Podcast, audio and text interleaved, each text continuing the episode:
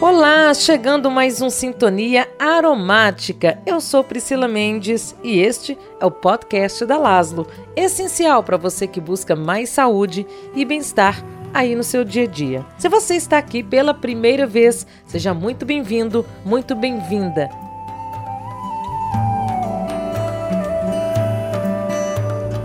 Não sei se você aí que me ouve tem percebido, mas nos últimos anos tem crescido muito a busca por um estilo de vida mais saudável e sustentável.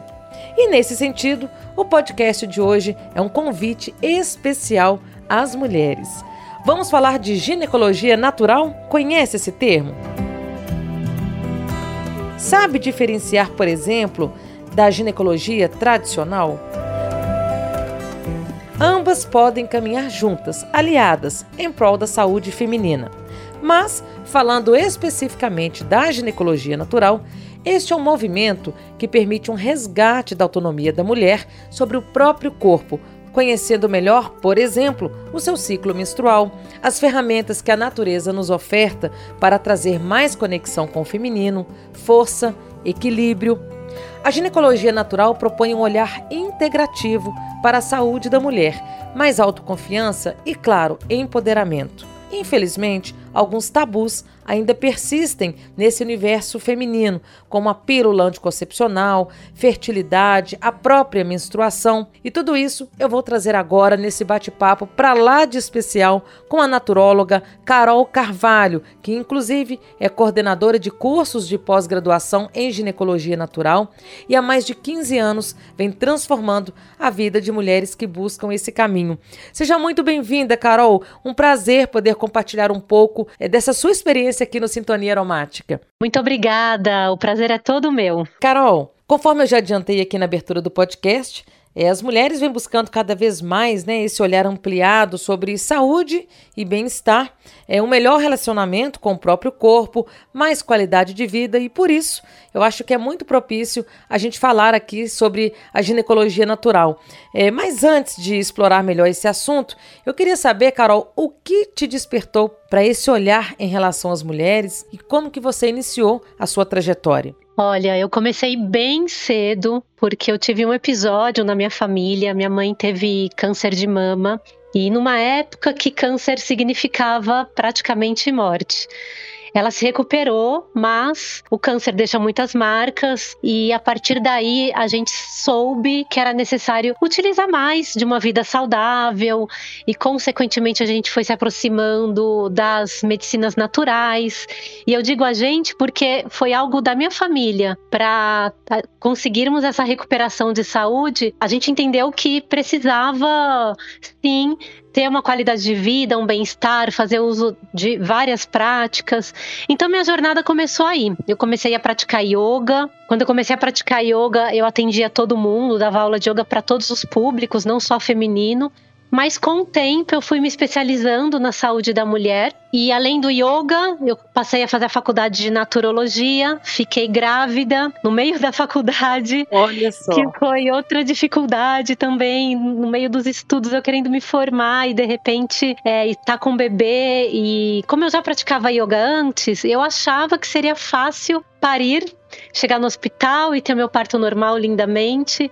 Só que isso aconteceu à base de muito esforço, porque obviamente queriam empurrar uma cesárea desnecessária. E nesse momento eu entendi que a minha missão de vida estava mesmo com as mulheres e que eu precisava focar meu trabalho no feminino porque a gente passa por muitas questões e, na maior parte das vezes, por falta de, de conhecimento, por falta é, de entender da nossa fisiologia, dos nossos ciclos e dos nossos direitos também. Então, se naquele momento que eu já estudava sobre aquilo, é, eu tive dificuldade em ter o meu parto normal, eu consegui ter, mas a base de muito esforço, a base de violência obstétrica e tudo mais. Imagina as mulheres que nem têm acesso a tudo isso. Então, eu sinto que a partir desse momento eu entendi que eu tinha essa missão mesmo com as mulheres para que a gente pudesse ter um outro olhar para a saúde feminina de uma maneira mais humanizada e que respeitasse também os nossos direitos. Olha só, Carol, isso que você está trazendo, eu acho que ressoa com tantas mulheres que podem estar nos escutando agora, inclusive comigo, né? Eu compartilho também dessa, dessa dor É, porque eu acho que, acima de tudo, além do fato de você sofrer a violência obstétrica, é você ter o conhecimento de que você está sofrendo a violência obstétrica. Uma experiência semelhante aconteceu comigo, né? Tinha tudo para ser um parto normal, e aí, no fim das contas, você está sendo violentado, seus direitos não estão sendo respeitados, Sim. e aí depois você é, leva consequências não só físicas, fisiológicas, mas também no emocional. A gente luta é, todos os dias, a luta é diária contra esse patriarcado é, que ainda persiste na sociedade. Aos poucos a gente está avançando e é por isso que é tão importante falar sobre saúde feminina, sobre o poder feminino. Com certeza, eu vejo que ainda falta muito, mas a gente já deu largos passos porque de lá para cá, é, hoje em dia, pelo menos a gente tem um movimento de mulheres, de pessoas querendo conversar mais sobre esse assunto e querendo se informar. Mas eu confesso, Priscila, que quando eu comecei a trabalhar com ginecologia natural, ainda era um universo assim muito era um universo que mal se falava. As pessoas é, não entendiam e muitas vezes tinham muita dificuldade de acessar todos esses conhecimentos. Eu era meio que vista como louca de falar, por exemplo, que a mulher teria que entender seus ciclos, seria, é importante ela entender os seus ciclos, que ela poderia ter a possibilidade de escolher por um parto normal, não violento, é, e que isso era um direito dela. Então, a gente foi dando uh, largos passos de lá para cá. E hoje eu tenho muita satisfação em dizer que a ginecologia natural tem sido cada vez mais buscada por mulheres que querem realmente uma outra maneira de enxergar a saúde, o seu corpo feminino e buscam também por esse autoconhecimento. É verdade, Carol. É, vamos falar da diferença da ginecologia natural para a tradicional, como a gente conhece, e uma substitui a outra, por exemplo? Não, a ideia não é substituir e sim complementar. Então, quando você vai num, num ginecologista tradicional, normalmente você vai cuidar de questões muito pontuais, é, mas não vai se aprofundar naquela terapêutica. A ginecologia natural, ela trabalha muito com o autoconhecimento da mulher e com o empoderamento. Então, em vez de apenas tratar sintomas, nós vamos mergulhar na causa das doenças, também é, ir atrás de um estilo de vida mais saudável para aquele tipo de organismo. Então, todo o tratamento ele é muito personalizado por aquilo que a mulher precisa. Então, eu não tenho uma receita pronta, por exemplo, apesar de ter muitos óleos essenciais, por exemplo, que são bons para candidíase, mas eu não tenho uma receita única para tratar candidíase em todas as mulheres, porque eu preciso olhar para o biotipo daquela mulher, para o estilo de vida dela e assim recomendar um tipo de tratamento específico para aquele caso e não apenas uma única erva para todo mundo. Então, essa é a principal diferença. Quando você vai no ginecologista tradicional, é a ideia é que você também possa se munir dos seus exames, fazer os preventivos que são tão importantes. Às vezes é, é, necessário também realizações de cirurgias. Então, a ginecologia tradicional ela é importante e teve também um, um, uma evolução ao longo dos anos. Só que justamente pelas mulheres estarem buscando por mais autoconhecimento e por mais liberdade aí de lidar com a sua saúde, com seus ciclos, hoje existe essa busca muito grande pela ginecologia natural para que elas possam tratar de maneira mais integrativa, de maneira mais completa e personalizada.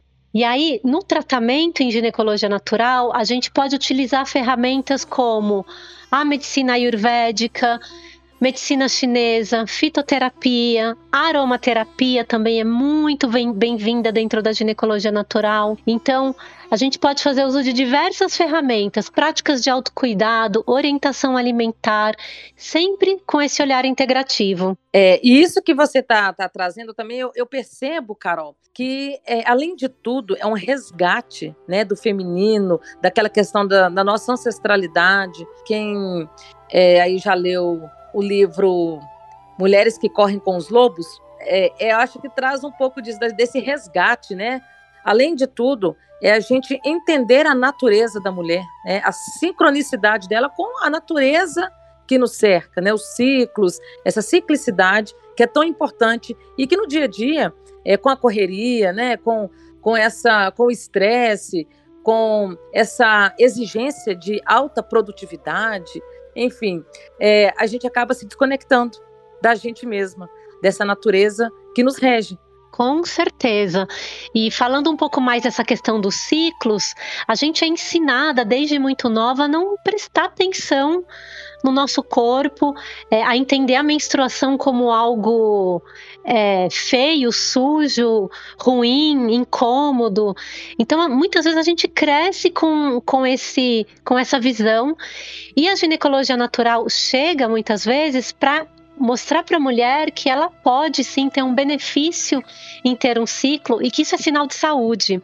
Eu costumo dizer que o nosso ciclo menstrual é a nossa bússola de saúde. Se está indo tudo bem, vai funcionar bonitinho e você vai ter aí passagens sem cólicas, sem tanta TPM, mas quando o organismo começa a entrar em desequilíbrio, aí surgem também os desequilíbrios no ciclo, como muitas cólicas, TPM, dor de cabeça, inchaço, tudo isso deveria ser tratado como desequilíbrios a serem cuidados ao invés de normalizados.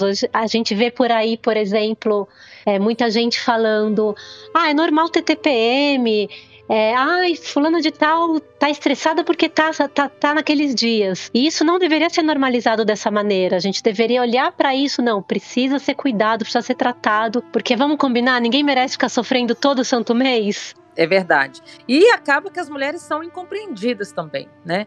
É muito diferente. O nosso organismo, a nossa fisiologia, nós somos regidas hormonalmente, né? Falando.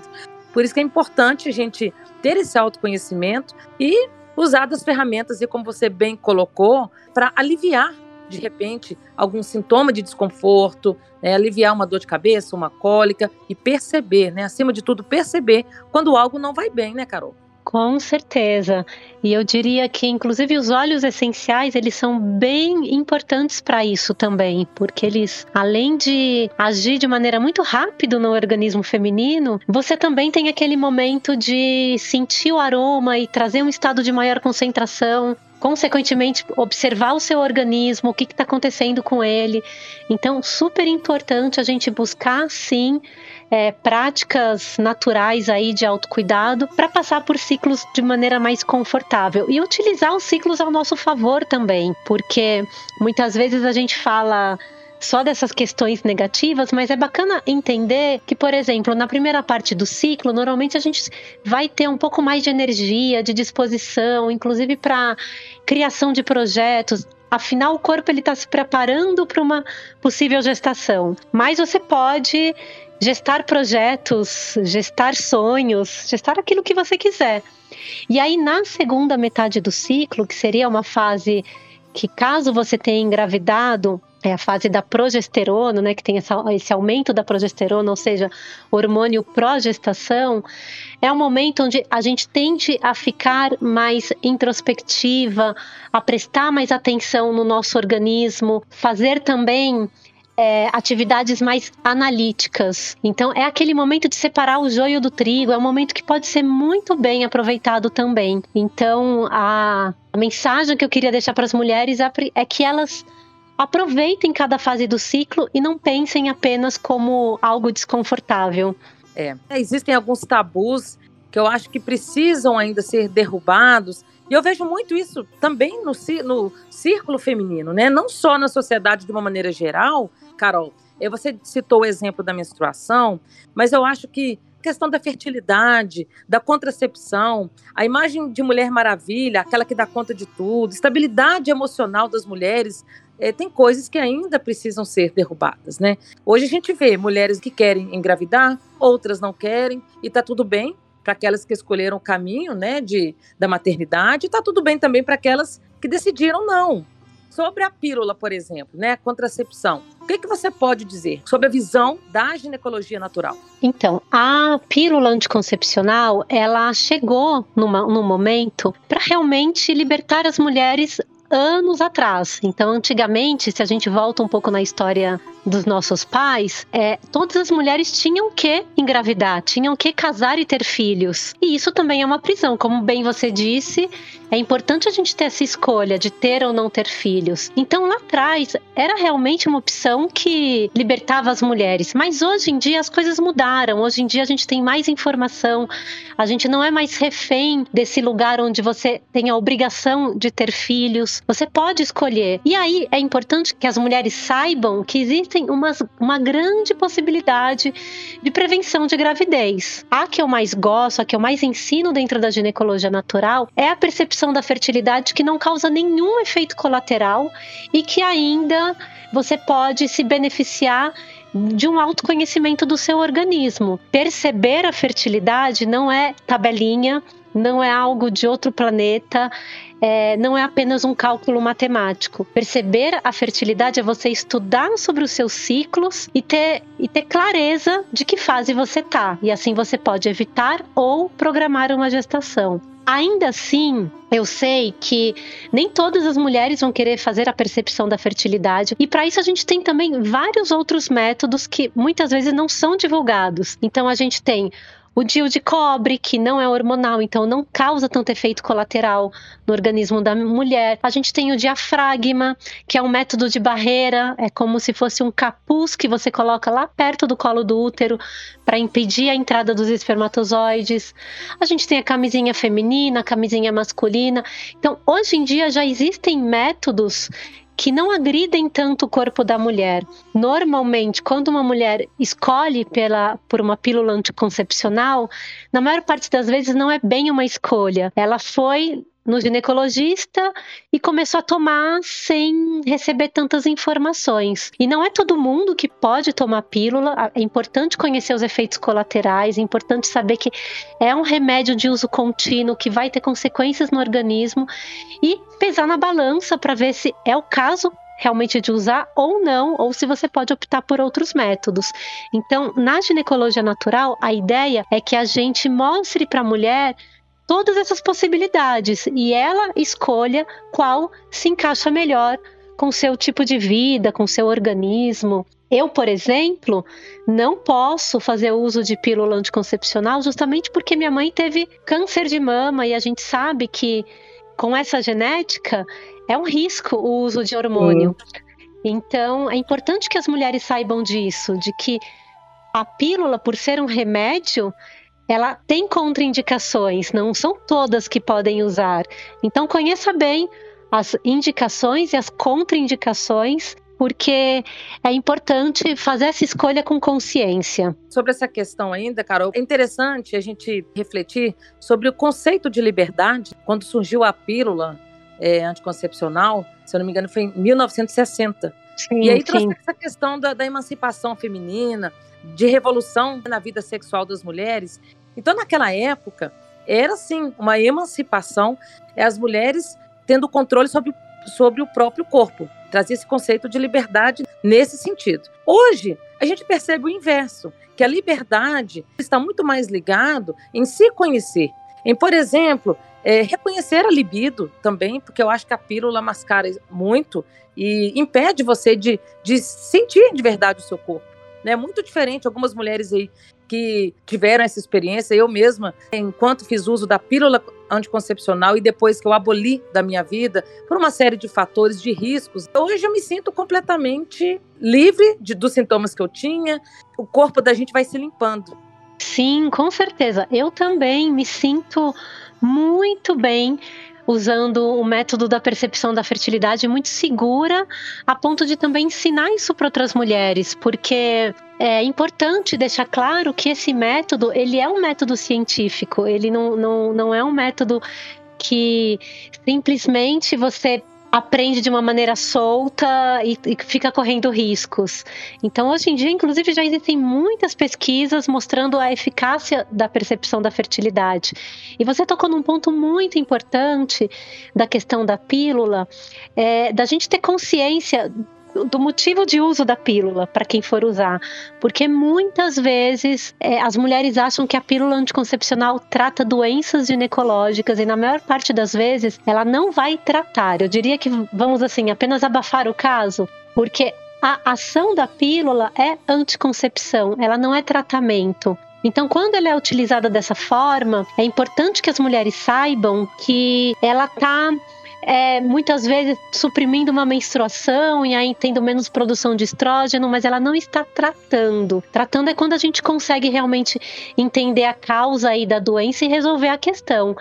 Então, normalmente, para os problemas que se indicam a pílula, miomas, endometriose, ela não está tendo um, um, um tratamento da causa, ela está tendo vamos suspender, vamos congelar isso daqui e acabou. Então é como se a gente falasse assim, ó, você tá com uma infecção urinária, então vamos congelar a sua bexiga para ela não doer mais e não te dar mais essa infecção urinária. Só que a gente tem que tratar a infecção e não congelar a bexiga. E o que a gente faz com o nosso útero, com, com o nosso ciclo, é mais ou menos que isso na questão das doenças.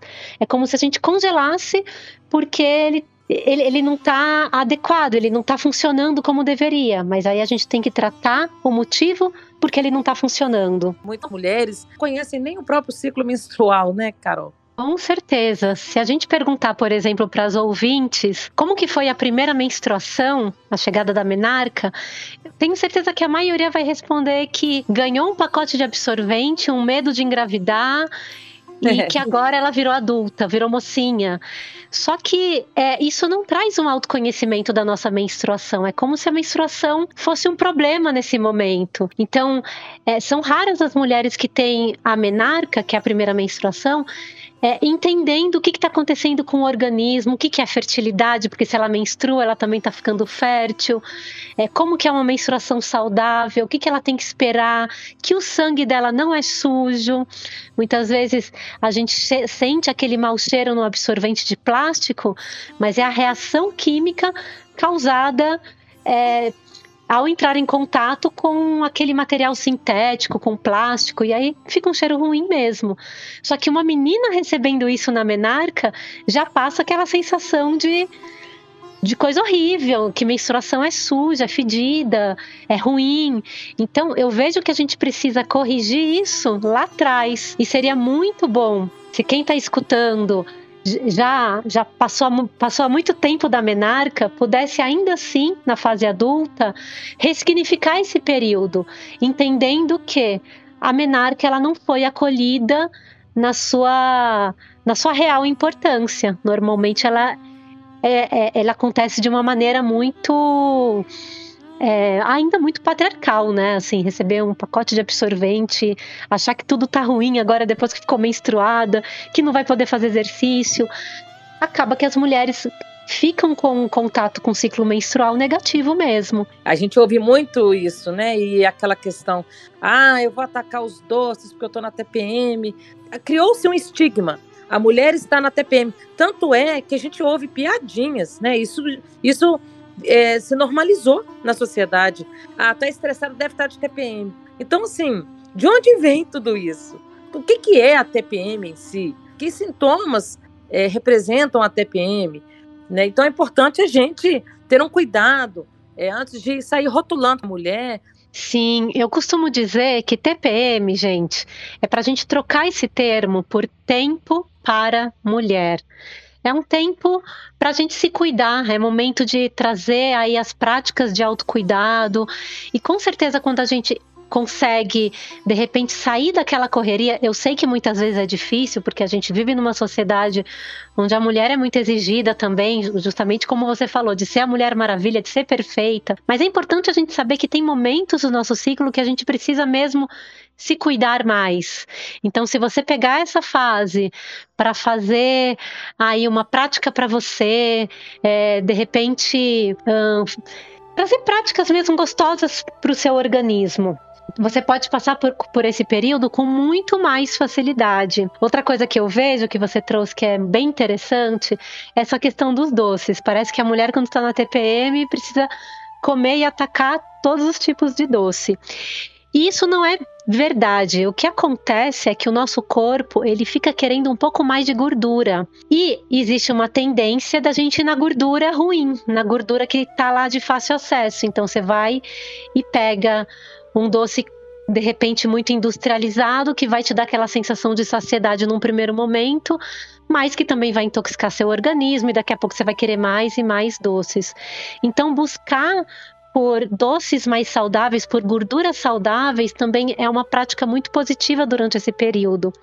Então, um chocolate 70%, um abacate com cacau, são coisas que resolvem essa vontade e ao mesmo tempo devolvem a nossa saúde. É, é necessário esse acolhimento, né? Esse autocuidado, porque se é preciso é, se recolher, né? Se a, se a mulher tem essa possibilidade de, não sei, deitar um pouco, é, tomar um banho relaxante, fazer aquela rotina, aquela higiene do sono, de repente um escaldapés, alguma coisa que vá ajudar a aliviar todos esses sintomas.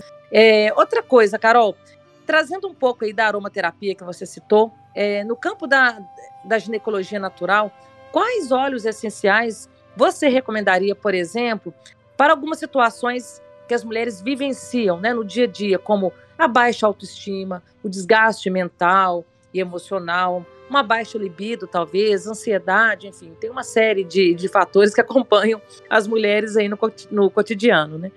Sim, sim.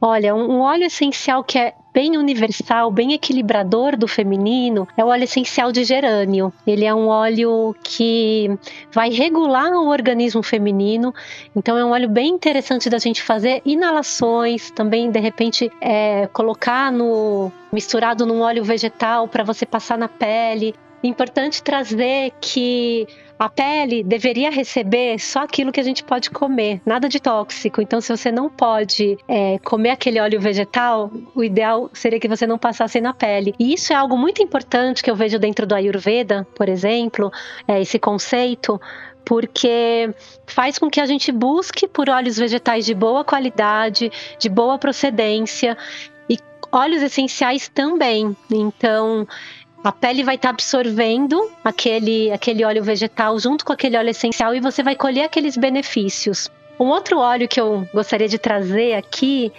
é o óleo de lavanda, que é um óleo muito simples e ao mesmo tempo com grande efeito terapêutico.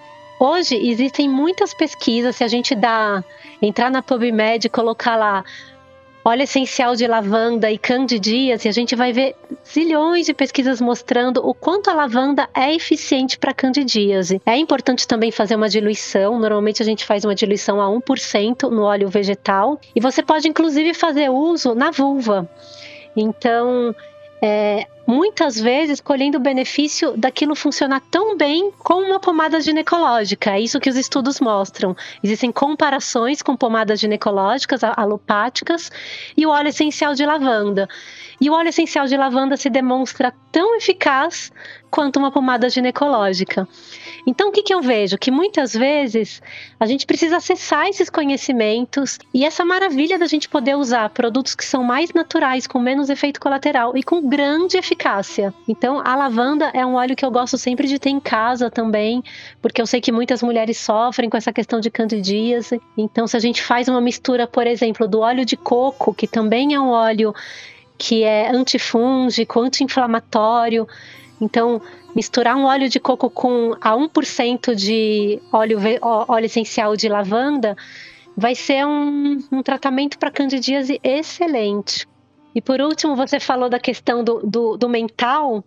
Eu também gosto de usar muito o óleo essencial de alecrim, é, justamente para trazer esse foco, esse ancoramento, esse lugar da concentração na mulher.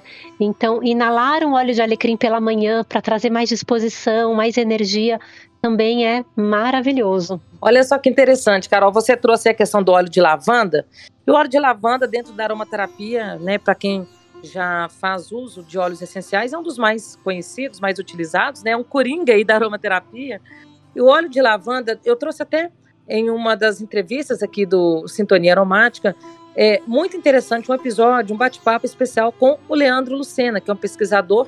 Ele traz uma tese de mestrado falando sobre o efeito, por exemplo, do óleo de lavanda na redução dos sintomas da menopausa, ajudando nos efeitos de insônia, por exemplo. O Leandro Lucena é um pesquisador da Unifesp e é muito interessante, para quem ainda não ouviu, vale a pena para você ver os óleos essenciais agem de maneira tópica, agem no campo fisiológico, também no campo é, emocional, né, com a psicoaromaterapia. Então, olha só que bacana. E além disso, também tem chás, né? Um chazinho também cai bem, né, Carol? Com toda certeza, com toda certeza. Eu vejo que os óleos essenciais, eles são assim um, uma raridade da natureza. Então a gente tem que usar com muita cautela, com muito cuidado. E já a, os chás, as ervas, elas estão aí em abundância para gente.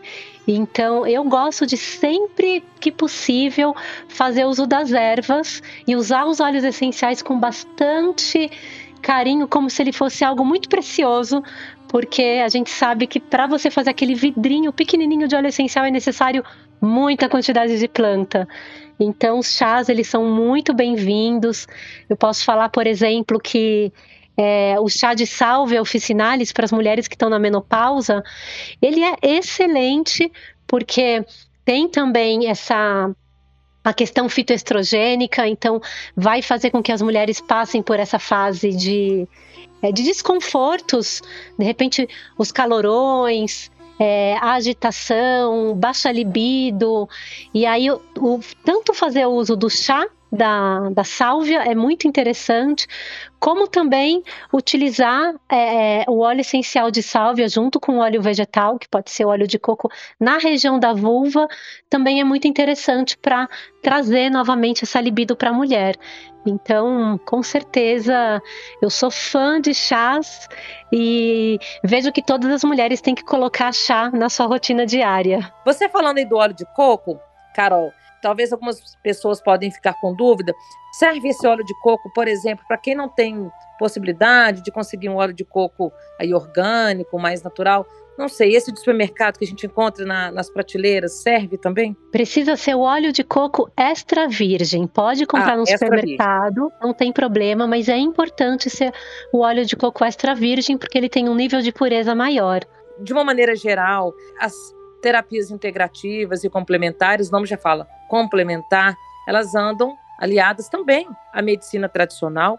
Então, qualquer sintoma que a mulher estiver sentindo, que necessite de algum diagnóstico é, preciso, né, por meio de exames, de imagem, enfim, é importante consultar o médico, o ginecologista, né, para poder trazer orientações aí pertinentes a cada caso, né? Sim, é muito importante e eu vejo que quando a mulher tem esse autoconhecimento com a ginecologia natural, a tendência é que, inclusive, ela busque o cuidado médico de maneira mais precoce, porque ela vai perceber que tem algo de errado lá com o seu organismo muito antes da doença se manifestar de uma maneira mais forte. Então, a, a minha dica é que realmente você Busque também os tratamentos convencionais, não tem problema. A ideia é complementar e cada vez que você que você adquire mais autoconhecimento, mais você consegue equilibrar essa balança e fazer uso é, da melhor parte de cada medicina. É isso mesmo. Carol, você é de onde? Você está em São Paulo? Eu estou em Atibaia, interior de São Paulo, ah. numa cidadezinha bem gostosa mas eu tô mais ou menos a uma hora de São Paulo. Ah, que legal. E para as pessoas que desejarem conhecer mais do seu trabalho, desse campo da ginecologia natural, tem algum contato? É, as suas redes sociais, por exemplo, para que as pessoas possam se inteirar mais do assunto? Sim, nesse momento, é, o meu trabalho tem sido 100% online, então os atendimentos são online também. O curso de formação e pós-graduação, na maior, na maior parte, também é online. E é, as pessoas podem me achar através do site naturezamedicinal.com.br e através do Instagram Natureza Medicinal. Ótimo. Carol, muito legal aqui o nosso bate-papo. Foi uma delícia aqui conversar com você deu para esclarecer muita coisa. Eu tenho certeza, né, que cada vez mais as mulheres vão procurar esse caminho de mais conexão, um caminho mais natural para tratarem, né, a saúde como um todo. Eu acho que isso é importante. Eu tenho percebido que essa é uma tendência geral, né, não só do campo da ginecologia natural. E que bom, bom por isso, porque a gente está aí procurando mais saúde e bem-estar, né, no nosso dia a dia. Isso é importante.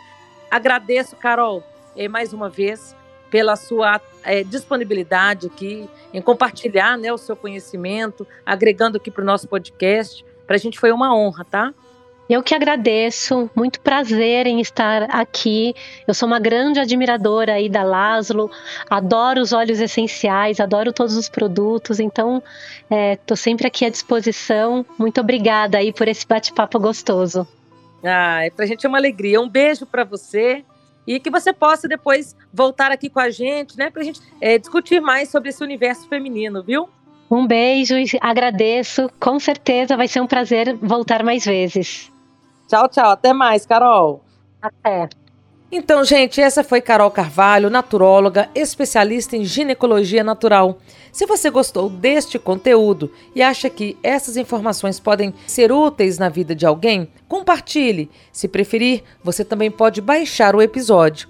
Lembrando que você ouve o Sintonia Aromática nas principais plataformas como Spotify, Deezer, Amazon Music e Google Podcast. Ah, e outra coisa muito importante: você já faz parte das redes sociais da Laszlo? Quer ter acesso a dicas, conhecer mais da linha Laszlo, publicações de livros, acesso às promoções?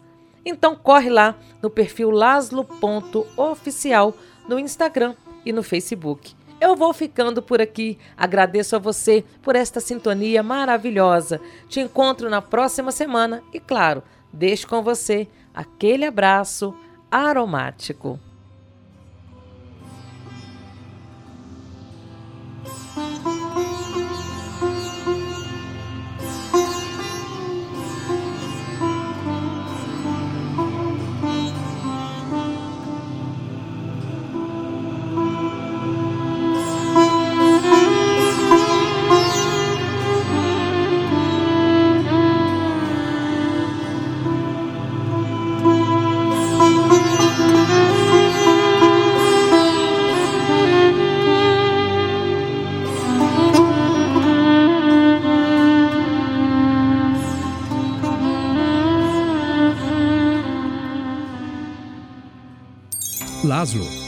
Essencial em sua vida.